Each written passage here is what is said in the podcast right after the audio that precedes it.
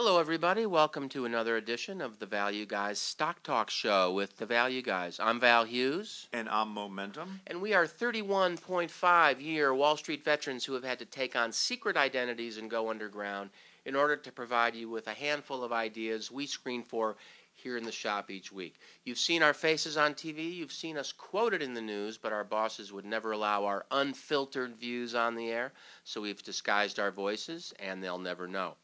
This week, uh, it is uh, June twenty-second, two thousand twelve. We've run a uh, cash flow screen in the shop. We'd like to share a couple of ideas that came out of that, but first, some important caveats. First, this show is for entertainment purposes only. It's not a guarantee. Secondly, uh, this is a hobby for Mo and I after work. You know, during the week, we are professional analysts. We're doing a lot of important fundamental analysis, uh, in, uh, projections, management interviews. Uh, Serious so, guesses. Yeah, and, and we're doing none of that here on the show. Third, um... What's third? Oh, we may not have your best interests in mind, so do your own work. We may accidentally recommend you do the opposite of what's best for you, so don't rely on anything we say here.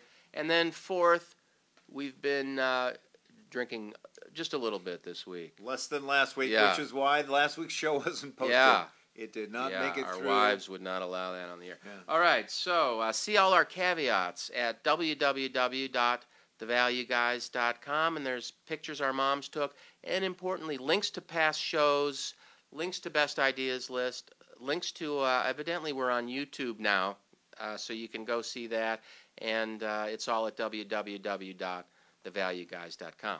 Uh, this week we have uh, four terrific value ideas. This is really the meat of the show. We like to give a handful of ideas, and we simply are running screens that we use here in our value shop. We're small cap value investors, or I am, and uh, Mo is, of course, on the other side. On the uh, he can tell you about that. But we run screens here. This week we've run a screen that is called Enterprise Value to Cash Flow. Enterprise value is the market value of the stock, the debt, less the cash. That's what we'd have to pay to own the business. And, uh, and, uh, and, in, and in theory, it's more encompassing than a P E ratio. Well, it certainly adjusts for differences in balance sheets and gets at the core business. Um, and then we uh, we use as a, a denominator cash flow, which, honestly, I'm doing this in Yahoo Finance. I don't know what they mean, but it's probably operating cash flow, which would simply be net income, depreciation, Uh, amortization, and working capital. So it's not. Changes. So it's a, it's a pure number. It's not as uh, perverted as earnings can be. Certainly, it's the actual cash that comes in before you might have to make uh, an investment in your uh, property, plant, and equipment, or acquisitions, or things like that. So that ratio is, in effect, it's the a, the purist's P E ratio. I think enterprise so. Enterprise value more. more um, universal, more holistic well, than here's earnings, how, here's how and I look. Cash flow more holistic than...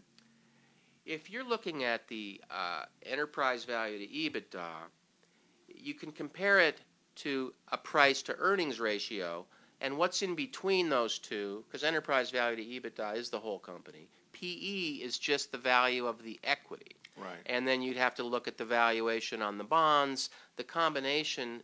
Will they, there is a formula there in terms of the weighted average of the debt and the price you pay for that in terms of interest but it's, expense. But it's more complicated and it takes much longer, and it's and I don't know that it's necessarily better. Well, and enterprise value simply smooths out the differences in the capital structure that you as a potential buyer don't want to know about. You want to know about the business, or you want to know about it separately. Anyway, this week we did a, uh, a screen that looks for stocks that are under two billion dollars in value in, in uh, market cap, which is considered small, uh, and then um, enterprise value to cash flow less than ten times. And then I think we put a little bit of a balance sheet filter on there, maybe uh, fifty percent debt to capital, something like that. Uh, this week, I'll tell you what came out of this. forty stocks. Mo and I have gone through them carefully, and here's the four that we're going to talk about. Arena Pharmaceuticals, A R N A, which I think you, actually you picked, Mo. Yeah, it's an interesting yeah, company. Got a nice chart on that for you as a Mo. Uh, Medical Product, Properties Trust, M P W. Uh, that looks like a terrific yield story. Uh, Louisiana Pacific, L P X. This is a, a bit of a construction recovery play. And then finally, we're doing one uh, because it seems to be in Mo's family, and we want to talk a little about it. His mom asked us to do it. Momenta Pharmaceuticals, ticker M N T A. But before we get to that, we're going to do a little uh, thing we like to call Value Guys Wall Street News. I mean, since we're down there, we might as well yep. pick up a few tidbits and pass them on to the listeners. I, well, obviously the huge news, the huge yeah, news huge in news. the last two days. Yeah, no, I, actually, I missed it. Actually involves us. Really? Bob Dahl, you know, the uh, portfolio manager at BlackRock. Famous, famous, yeah, famous big, guy. He's a C N B C regular. Yeah, he's yeah. got a pretty good track record. I Great track record. You know, he's a big con- time commentator. Today, Wall Street Journal breaks the fact that uh, in his prospectus, when he raises money, they ask, well, how do you invest that money? And he says, quote, we were using a, this quote, proprietary multi-factor quantitative model, proprietary. Proprietary meaning his own. His own. Yeah. Which drives our investment ideas. And today it's it's finally out. The new fund prote- prospectus says um, that they're, they're using a quantitative model generated by third-party research firms, and I am breaking it here today on the really? show. They've been using... Don't say it. The Value Guys, Value Screen Magic Screen Model. And wow. That's, go- that's going to come wow, out. Wow, Mo. So... It's been our model. It's basically been directing the assets of a three point seven billion dollars fund that has outperformed wow. virtually every other fund for the last ten years. And they're they- using the Value Guys uh, magic screen model. I think you're going to find that in the Are next you, week that's going you're going to have. Is to that going to come out? Deep, yeah, I think. It's Are you doing that on the side? I don't recall that exactly. You must be handling that division. Yeah, well, are you? It's, we should talk about it's that. It's there. How yeah. how is uh, how's Bob taking? Uh, Taking the news. He's, uh, you know, not to change the subject. Yeah. This is impressive. This is your fund. I'm looking at a graph here, of a, a, an incredible graph. It has uh, one, two, three, four. It has five boxes on a lot of it. Colors. Each box has lots of different colors on it. The boxes are actually three-dimensional. They are. We worked hard on that. And I yeah. noticed that your fund is at the top upper left-hand corner of all these big, giant rectangles. It's that moment in time, Mo, we all dream about. Being yeah. in the upper left-hand corner. Yeah. Well, does it does it feel... It could be in the right-hand corner. I don't think that matters. But it is on the left-hand corner. It is. You're at the yeah, top. It's a red triangle. And, uh, so yeah. what I was wondering is, so basically, the perception of your returns are depicted on this page. Uh, which is conceivably. Created, right, which is created by a graphic artist. Yeah. So am I really, right. I mean, uh, is this a, an artist's interpretation of your life, which is going to be depicted to me? Uh, or am I supposed you know, to buy your fund based off of these boxes? No, well, you know, that's meant to just d- depict uh, our performance relative to our competitors, frankly, right there. So those oblong shoe boxes, all of your competitors are down at the bottom and you're at the top. Well, no, these are uh, these are, these are quartiles. So the way they typically show management performance Uh, compared to their competitors is they break it into quartiles and they number them one through four, which I think is very traditional, just For to go with that. Quartile. Quartiles. Yeah. And uh, then they color them. So, uh, you know, the, the the red is the bottom and the yellow is the second. And there or I get it mixed up. I guess the you're first. The, yeah, we, the... we've had a good good period. Um, Fortunately, none of the ideas that create this great performance end up today. on the show. Yeah, so, we don't we don't talk about the good ones. So uh, what no, else? Just kidding, listeners. Hey, hey, this weekend, ninety-seventh, ninety-seventh annual Fourth of July Nathan's Hot Dog Eating Contest. It's going to be carried live on E S P N right after Wimbledon. Really, Wimbledon. Hot dogs. So Those Joey can't Chestnut. Be good for you. A shout out to Joey Chestnut. Joe, hey, this Joey. is his name, Joey Chestnut. Yeah. Last year's winner from San Jose, California, sixty-eight hot dogs and buns, ten minutes. Wow. Is that's, he going to be trying to defend is, his crown? That's six point eight hot dogs a minute. You, that's faster than your kids. That's. Is he coming back to defend that? That's He's amazing. He's coming back to defend it, and here's what I love. Guess who's hosting it? Uh... I don't know. Uh, Mayor, Mayor Bloomberg. Bloomberg. Uh-oh. So he was. Is he going to have to have milk with those hot dogs? I don't know, but he said he was asked, "How do you justify? How do you justify sponsoring, a, you know, a competitive eating contest when you're outlawing, you know, supersized soda because you think people are, you know, getting too fat?" Yeah, I'm, I'm having trouble with that one, Mo. Well, here's what he said. He said, "Quote this morning," he said, uh, uh, yeah. "Scientists have concluded that obesity is caused by soda, not hot dogs." Really? So well, good news to hot dog lovers this fourth of July. Get out there and eat some because there's Mayor you, Bloomberg who knows his stuff. I mean, even sixty hot dogs then, it cannot affect your weight. Zero. But so two give up the, But give up the yeah. soda. So all that's, right. That's wow, what's that's going on here.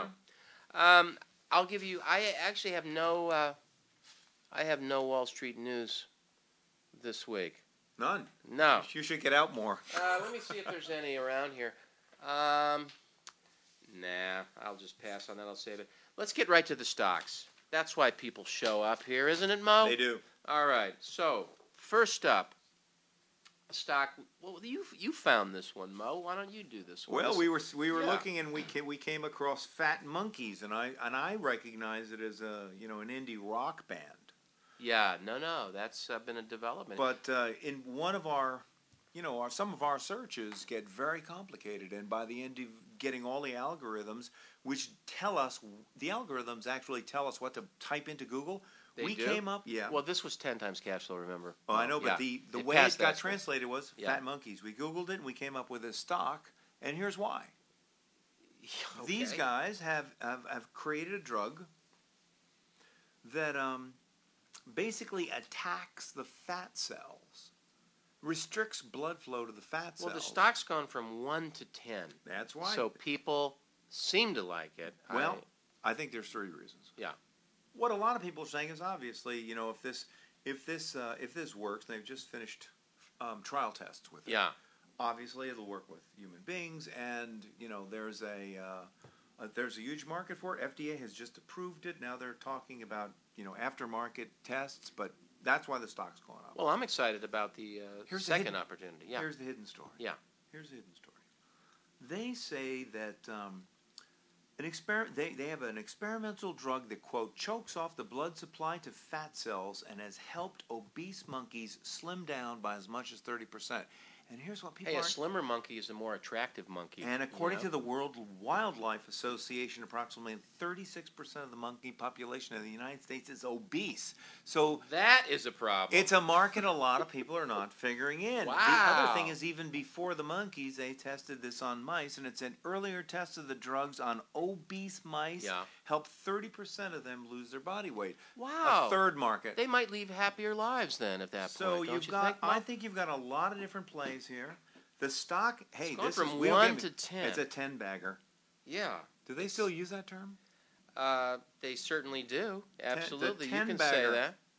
Yeah. Well, you know, this stock. It, can, it okay. It, it did pass our screen, so it's some kind of ten times cash flow. I admit I don't know how it managed to do that because this says enterprise value a billion eight, net operating cash flow, fifty million, but. I'm, I'm sure I'm not calculating something uh, correctly, uh, but the market value is a billion eight hundred million, and the sales are just eleven million. So there's a little ratio we use here in the value shop over here, which is called uh, price to sales. It's not particularly fancy, but it does the job like a hammer. And this one is one hundred sixty-four times sales. So again.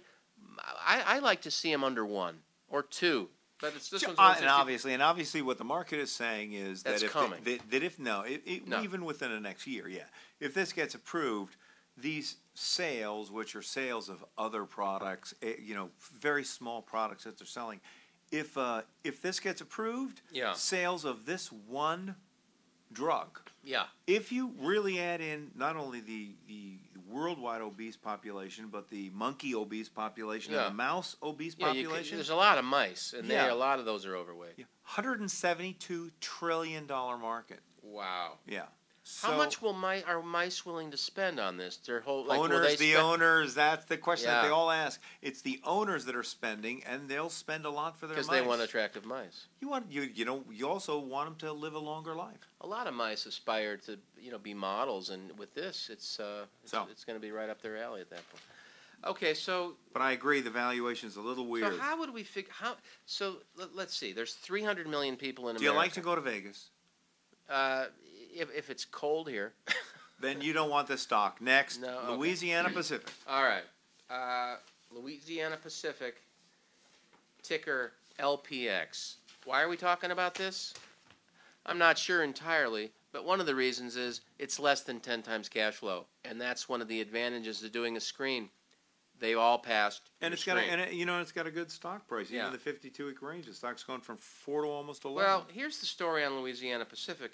They're a provider in the construction in- industry. They do uh, wood products, materials, structural framing, exterior siding, uh, light commercial construction, other various things. But it's it's it's wood and housing and siding and things like that. You know, it's it's good that we actually read the fine print because last week's show, which was canceled because of excessive Technic- drinking. technical yeah. difficulty. We did the same company, and we thought it was a railroad. No, no, no. Did we? Louisiana yeah. Pacific. That's, it's a good thing that that shows. I thought it was a state initially. In the like, who's the governor? That's what I want to know. Louisiana Pacific. Um, here's the thing. It looks interesting, but um, and and so I chose it. I don't want to get too down on it. They uh, but their sales. You know, the housing industry is still under a lot of strain. Their sales. For this year, uh, we'll just say last year, one point three billion dollars, and that's down from two thousand six, which was the peak, two point two billion dollars. So they're down. I don't have a calculator here, but that's roughly, you know, let's just say forty percent. Right. Uh, the EBITDA back in that peak year, two hundred forty-one million dollars. Okay. Um, last year, uh, zero. In two thousand ten, seventy-seven, somehow they managed it. But then the prior three years, big negatives. So um, uh, let me ask you a question. I don't understand this business sign. I yeah. look at them. I'm going to just read you yeah. the last couple of years of EBITDA margins. Right. No, well, that's... So big. If I start in two thousand nine, yeah. I, how does this... Explain this to me, because it doesn't make sense to yeah, me. Sure. Um, I look at this and I say, okay, minus six in two thousand nine... Yeah. Plus six in two thousand ten, zero in two thousand eleven, plus five point five, call it six, yeah. in two thousand twelve. So I'm going, you know, zero to six to zero to six. Well, just what look at the, sale, the sales. These guys are... They're that, uh, that, that sensitive. They're very sensitive. It's a lot of fixed costs for mills and factories that cut wood and all that infrastructure. So you see these little changes uh, to go from minus... Six to five was just a, a sales going from a billion one to a billion four. So there's that much fixed cost in the business that yeah. when you get a little bit of an uptick, well, I'll tell you. Well, they... that's why. So look, uh, in the year ending this year, two thousand twelve, the estimate is for eighty million in EBITDA. So I just want to say the enterprise value to EBITDA, which listeners have heard me talk about as some estimate of a cash-on-cash yield for a long time, that ratio is one hundred eighty-seven. Today. So one hundred eighty-seven, the inverse of that, that's a zero point zero zero five percent annual return, or half of one percent. Now, what's interesting about that, it sounds ludicrous, but remember, the long treasury is at one and a half. This is on, this is one-third of that, plus you're going to get growth. Is it going to be more than two percent? What the market's saying is, yes, we are burning through our housing inventory. Uh, the numbers on people per dwelling actually for the first time in fifty years had ticked up. That's not a, you know, that's not going to be a static situation. Um, the credit's starting to ease a little bit. Despite the fears right now because of Europe, the, actually the economy in the United States is curing. We talk about that on Walking Through Economic Trends. And so the market is saying these guys are going to get to some of their old levels. Why? Capacity has come out of the industry since then. These are one of the, you know, guys still standing, but I'm going to guess at least a third of capacity in these areas has come out. Um, population is up, and people still want dwellings. Just ask yourself, would you like to live in a dwelling? If you're saying yes, uh, then here's another question. Do you want to live with some strangers? No. Okay? That means housing is still, you know, okay. We're not moving into other kinds of, you know, no one's living in their car on a permanent basis. So the market is, expects these sales to get back to these old levels. And I'm just going to suggest part of that is already in the stock because the market's so sure of it. And uh, and that's a reason why uh, this is selling, you know, at such a low earnings yield right now. Now, Val, let me ask you a question, because this this has got to be an eye-opener. And there's clearly an industry story here that I'm not getting, because the stock's acting well despite this this history. But if I go back all the way to two thousand seven and I just look at R O E, yeah. minus eight, minus thirty-seven. Well, those are all just from the losses. Right. Yeah. Um, and so this company's had one, two, three, four, five, six years of losses. Yeah, it's been a tough, tough period. So if it were me, I would spend at least a minute or more look at their balance sheet to make sure that they haven't been bled to death and they're about to die at right at, as the race is about to well, take off. Well, their debt to cap is forty percent. Right. Uh, they did just do something that, uh, you know, people should like. They had a thirteen uh, let's see, they had a thirteen percent. So back here, when the stock went from ten to one back in oh eight, people, anything with debt, people got scared because banks just simply stopped loaning money. And these guys got caught up in that as well. The stock went from, at one point, ten years ago, this stock was, uh, it looks like around twenty-five or so, maybe higher, and now it's ten. So clearly, um, you know, some value has come out of the stock as sales have fallen. But what they what they had to do back then was they had to take on, just for survival, a two hundred thirty-four million dollars piece of debt. They paid thirteen percent interest on that. Oops. Last week, they paid that off. Okay? So they've paid it off, and uh, I think they're probably going to have to roll that into something. But if I just take... Um, the interest on this thing was about, uh, let's see, thirty million dollars. After tax, twenty million dollars. They were paying about fifteen cents a share in interest. If they can manage to fund this with cash, and I'm looking for a cash balance here. Do you see one, Mo? Uh, yeah, cash. Well, they have three hundred forty. No, they have nothing. Okay, nothing. So they may just have to go, you know, get another loan, and maybe this time they can get ten percent instead of thirteen. So they'll pick up three percent, which is, uh, you know, basically three percent would be about six million dollars.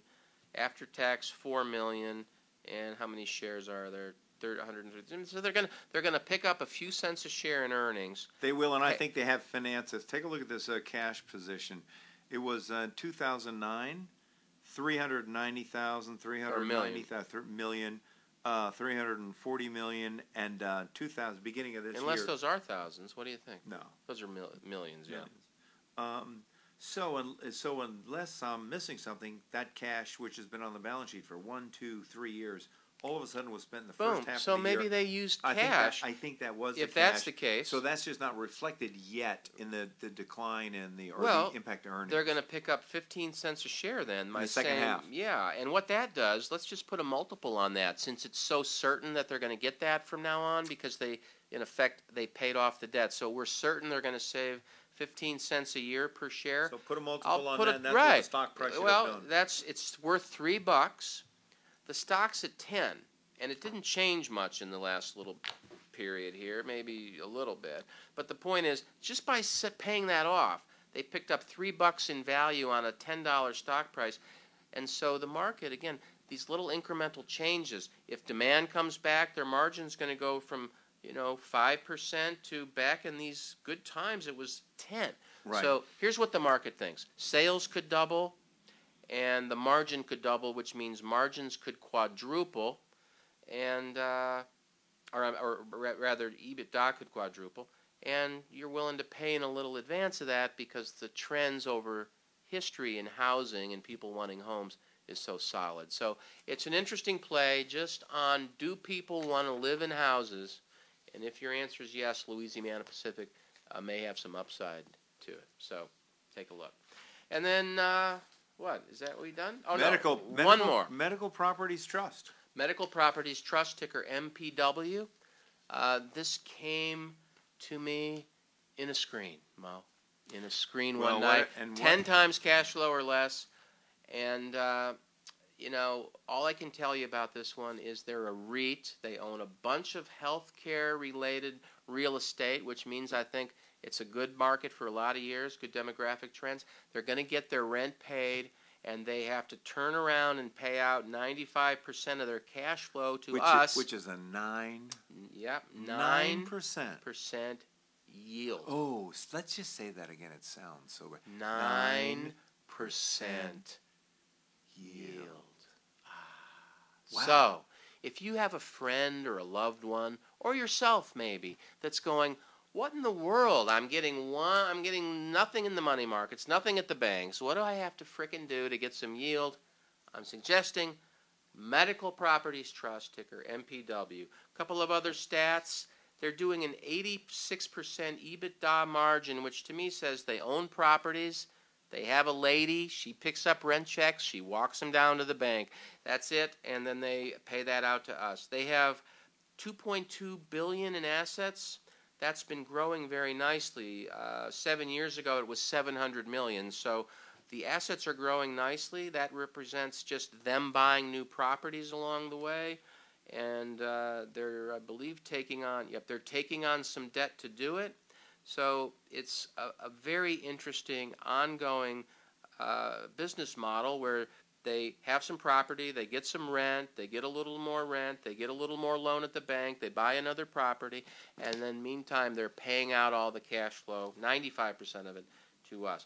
Uh, the uh, the estimates are remarkably stable, as you can see. Which you would expect on yeah. a REIT in a stable market. And then, um, you know, some of the uh, valuation metrics here are a little sh- weird because it's more of a royalty type of model, rent on buildings you own, but the one metric that's nice is price to book. Presumably, these book value numbers are close to market value, and so you're paying a little bit of a premium to the liquid value of the properties, uh, and you're paying because they're managing it and they're going to grow it for you, and you're picking up a nine percent yield. So I think, you know, this is a tough time for yield, and this is a very serious uh, opportunity, I think. So, you know, we like to goof around here on the Value Guys, but Uh, Medical Properties Trust, M P W, it's something, real. Yeah, something, now, real. It's it's that time of the show. Which time?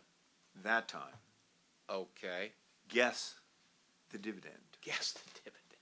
So, uh, so do we have a, some theme music for Guess the Dividend, Mo? Maybe or? we can. You can splice some in later. Yeah, like what are you thinking? Uh, I don't know. Maybe the no. theme song to Shaft. Oh, okay, yeah. Um, can we legally use that? Anyway. So here's a, here's a question. You know, yes. Obviously, the nine percent yield. You buy the stock for the yield. You know, everything else about it is stable, and uh, the key is you want to know that that dividend is safe. At worst, maybe it, maybe it would go up. So when yeah. you look at a company like this, you want to ask yourself not just what's the dividend now, but what's it likely to be next or year, or what has it been, Mo? I forgot to mention. What they the did trends? cut this dividend no, at oh, one that point. That was a long time ago. Like five years ago right. during the you know ago. the midst of the crisis to save cash, I'm Fair sure. Fair enough, that's true. But what you can really look at is a little more little more recent history and just make yourself comfortable with the fact that you're going to get the dividend that get you're buying the this stock that's for. That's the so, key thing here is you're so going to get the dividend. So I'm going to read you the dividends. The dividends. And you can use your computer, you can use the abacus over there on your Guess, desk. Let's have a little music. Guess the, the dividend. dividend. Okay, that's our creative department. So uh, you know, because if you if now we're using very advanced algorithms, advanced you're going to be here. using the. Let me, wait a minute. Let me desktop. adjust the horizontal here. Okay. So, um, two thousand nine. Yes. Hold on. Okay. Eighty cents. All right. Let me enter that. two thousand ten. eighty cents. All right. Now, is Bob Dole going to be uh, paying attention? two thousand eleven, eighty cents. All right. Let me enter that in. two thousand twelve. Yep. eighty cents. Okay. Okay, you have twenty-five minutes for your answer. Okay, we're back. twenty minutes have gone by. Okay. And I'm sleepy. What, what have your algorithms come up with for the next year's dividend? eighty-two cents. Well, there's your alpha. Because I think a lot of our readers might have said, said eighty cents. Right. But this no. is why you hire we professionals. Have the systems. That's why. All so, right. onward. Okay. Onward to what? That might be the end of the show. At the end we of the show. We do have another segment. Oh, yeah. Unless you're entirely bored with this, then just go do something more fun. But we're going to do something called Paging Through National Economic Trends. And since we... Or uh, Weeping Through. Weeping And we uh, we actually haven't even printed that, so we're going to have to be right back.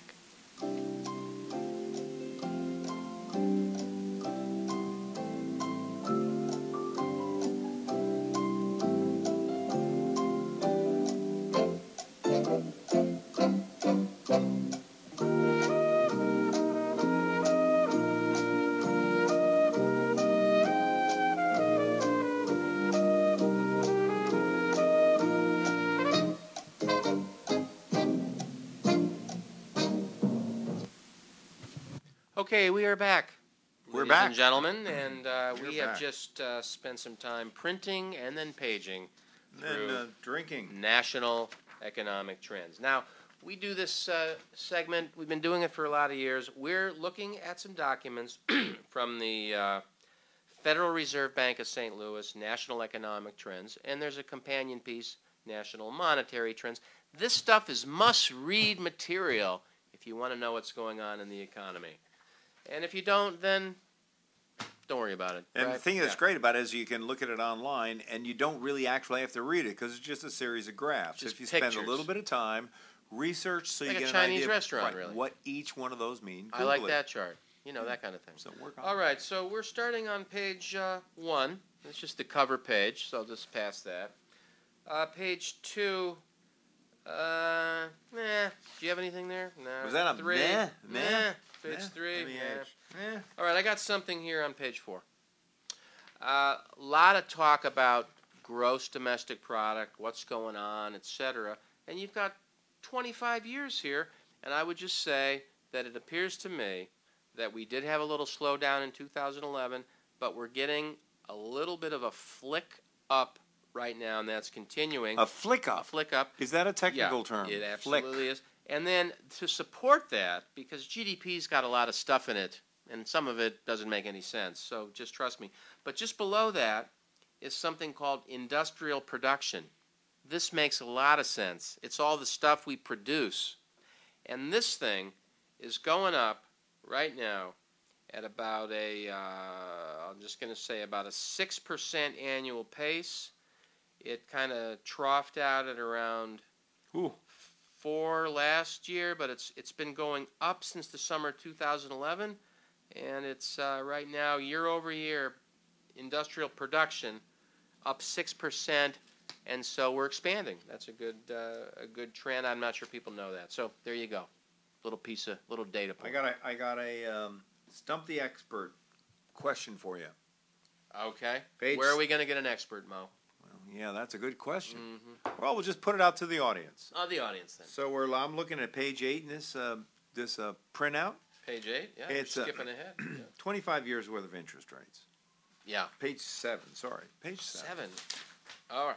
Twenty-five years worth of interest rates. Yeah. For the last four years, we've had interest rates close to zero. They're just hugging the ground there. They're hugging. That's I the mean, three-month Treasury you're looking at. Have we ever seen this in history? Because this goes back to nineteen eighty-seven, but it doesn't go back to uh, prehistoric times. I think you got to go back to the thirties, which we don't have that data right here, to see what in the world you know we were doing then to try to combat the problem. I will note the Federal Reserve, uh, I believe it came into existence in nineteen thirteen. So they were up and well, alive and well during the Depression, and we should go see what they were doing. But you know, if you try to spur an economy, as they say, you can't push on a string. All you can do is put interest rates to zero, zero to try to spur people to do something. And uh, that's when you hear that phrase. It's like, what, what else can they do? They can right. lower interest rates, and then they can put money, they can p- put money into the economy by uh, buying bonds. And so when I buy bonds, if I'm the Fed, I'm spending money, sending it somewhere, and they believe that's going to kind of move around in the economy? Well, it would be a big, it would be an interesting academic study if I was getting it. You know, if I was a graduate student looking for a, a thesis, I would say uh, you were, was, but that was like forty years ago, right? Uh, yeah, forty more than yeah, years. yeah, yeah. I'd ask. Uh, I'd write a. I'd write a paper on the following. We've had zero interest rates at four for for four years in a row. When was the last time in history we saw that? If you have to go all the way back to the thirties. When interest rates finally rebounded, and you got one hundred years of history telling you that ultimately they will, where did you make the most money back then? Does that work today? That's where you put one hundred percent of your money. And well, uh, I don't know about that. Here's the thing about low interest rates. It's very interesting. You say, oh, low interest rates, it doesn't cost me a lot to borrow money, so um, that's good. And in some sense, it is good. It, you know, it, it promotes economic growth. It's trying to do that. Here's the downside, okay?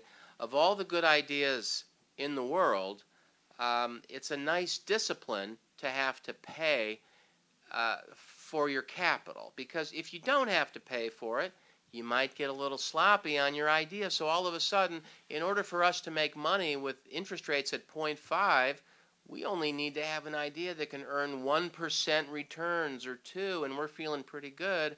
Whereas when there's higher interest rates, it actually helps the growth because, in effect, it's putting some discipline in that if, if interest rates are six percent, you need an idea that can generate a seven or eight percent return in order to be profitable. So low interest rates actually, in my opinion, put a little pressure on longer-term growth in part because there's dumb ideas getting money instead of having to filter just the best ideas.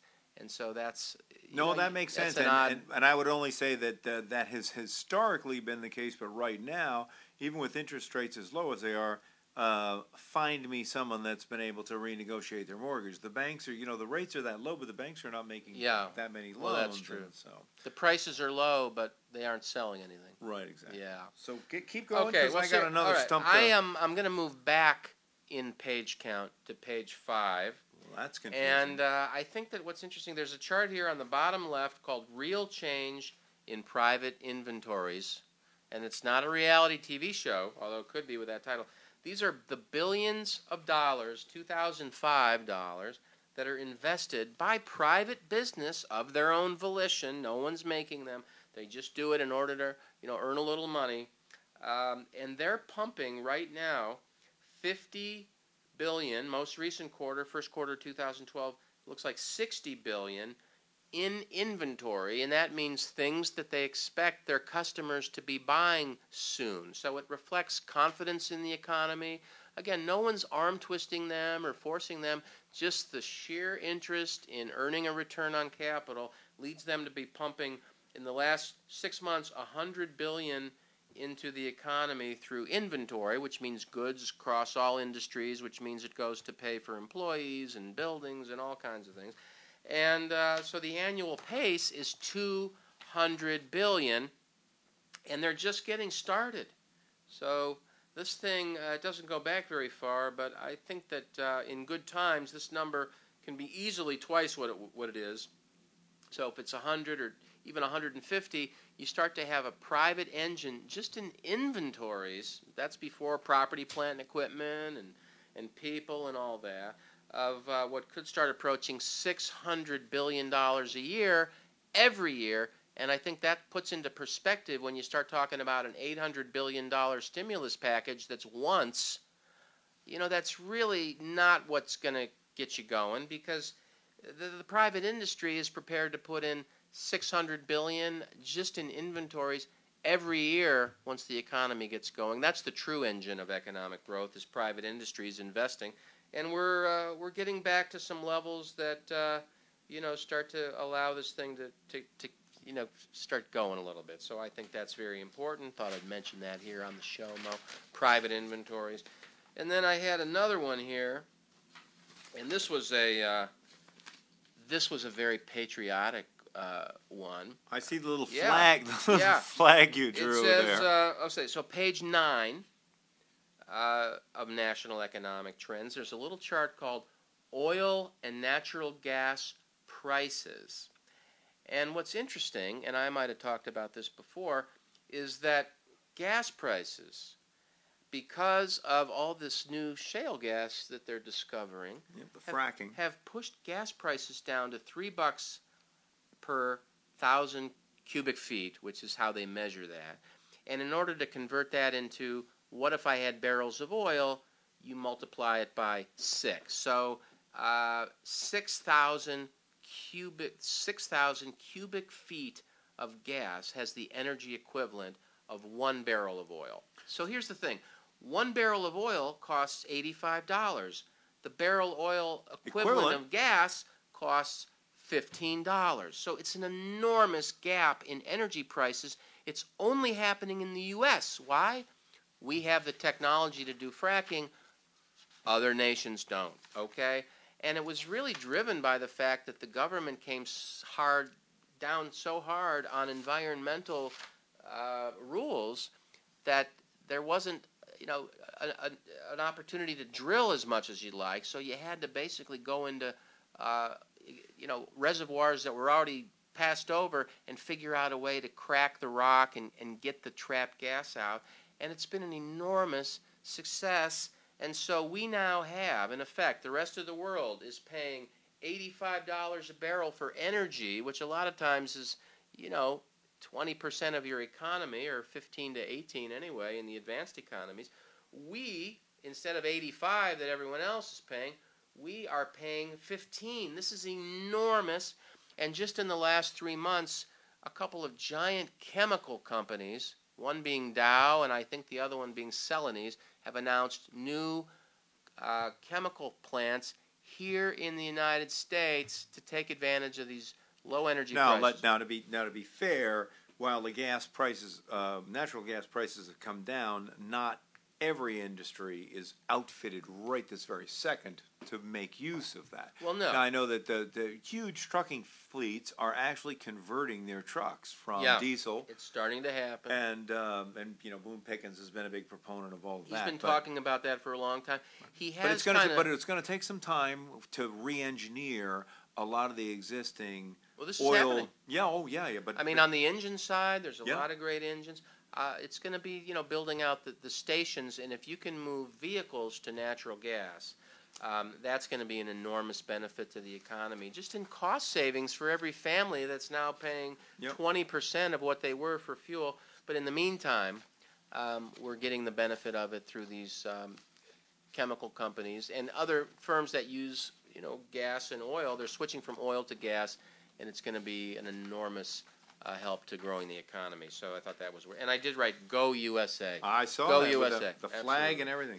So well, I'm on page seventeen. Yeah. You can tell me if you get there, if page you see seventeen. Something for me. Uh, well, on page thirteen, it's just these are monthly bars, but the last two have been uh, real disposable personal income. That means after inflation. Of zero point two percent in each of those months. If I multiply that by twelve, that's two point four percent growth in personal income. And now uh, we've had a lot of head fakes in that category. We've had two months of, of of movement forward, one month back. Two months. Look at that trend historically. Two months going forward, one month back. One month going forward, two yeah, flat. Yeah, but now for five months in a row, forward, flat, flat, forward, forward. So it may be a little better trend. Yep, sounds like a dance step. And then uh, and then the last one I had this week, Mo, uh, and there's so much in here to, to talk about. People should just go look at this Federal Reserve Bank of Saint Louis, National Economic Trends. But on the bottom of page thirteen, consumer sentiment, University of Michigan. This kind of tells you what mood people are in. And when people are in good moods, they buy stuff. This thing's been going straight up since the fall of two thousand eleven, and the most recent blip is a blip even more up than it was going a moment earlier. So I thought that was a very positive uh, trend, and I think some of the gloom and doom that's on in the market right now is a head fake. I think right, things are last, looking pretty good. One one quick question, historical question, stump the expert. There's a uh, there's a chart on page seventeen. Very yeah. standard. You see it all the time. It's called federal debt. Yeah, ouch. Yeah. And uh, federal debt, you know, this goes back to nineteen eighty-eight. Yeah. Federal debt has been as high as seventy percent of uh, G D P and as low as fifty-five percent of G D P. And that's sort of where it's fluctuated. Good times, bad times, and boom, beginning in oh eight, we have climbed out of all historical ranges and we're zeroing in on one hundred percent of G D P. Yeah. That ever happened before? You know, this chart doesn't go back. Um, I have studied this because this is the most, uh, it's not, this is alarming, but also just the percentage of G D P that's government spending, and those two kind of go together. Um, I'm going to guess that uh, in nineteen forty-five, this was this bad, because World War Two right. was an enormous effort, and that's the last time government spending as a percentage of G D P was as high as it is right now. Of course, they had in, the post-war boom to yeah, dig they, them out of that right, hole, actually, and we do not have it that. It was amazing because over the next about ten years or fifteen years, they really got that debt down to uh, a, a very reasonable level. I mean, not to zero, but um, it's been, and I don't have this chart in front of me, but my recollection is it was going down from nineteen forty-five to about nineteen sixty-three, sort of in that range, and then the whole uh, buildup of Medicare, Medicaid, all that stuff started kicking in, and all those numbers have been going up ever since, which is fifty years. And, you right. know, obviously if your children, you know, they started out with a little bit of an allowance, and your, you know, your income was flat, and every year they just kept taking more and more allowance. Pretty soon, you know, they'd have more money than you. And that's what's kind of happening right now in America, is the government is, you know, getting a little bigger than th th those of us that are non-government. And uh, that hurts growth, because government traditionally is not that smart I of an investor. I mean, they have roles to play in society. Investor traditionally isn't one of them. And so when they do invest money, it's got a lower return than when private uh, business invests. And what that translates into is a lower growth rate. And what that translates into is lower wealth as you go out ten, fifteen, twenty years, when your grandkids will, you know, want a car, and it might be a little harder to afford. But fortunately, uh, these things do seem to be kind of trying to reverse out. As you can see here, the most recent change in federal debt was still up, but it was up at a slower pace than in oh nine, when, of course, uh, we basically Uh, you know, bailed out uh, the banks. Yep. yep. And uh, and so, but yeah, it's a it's an it's a, a scary trend for sure. One last very quick one. I'm gonna just test yeah. the tech test the expert on page twenty-one. There's yes, a sir. chart there that says, because I thought this was striking, corporate profits as a percentage of G D P. Yeah. And I'm looking at this. This is a twenty-six year chart.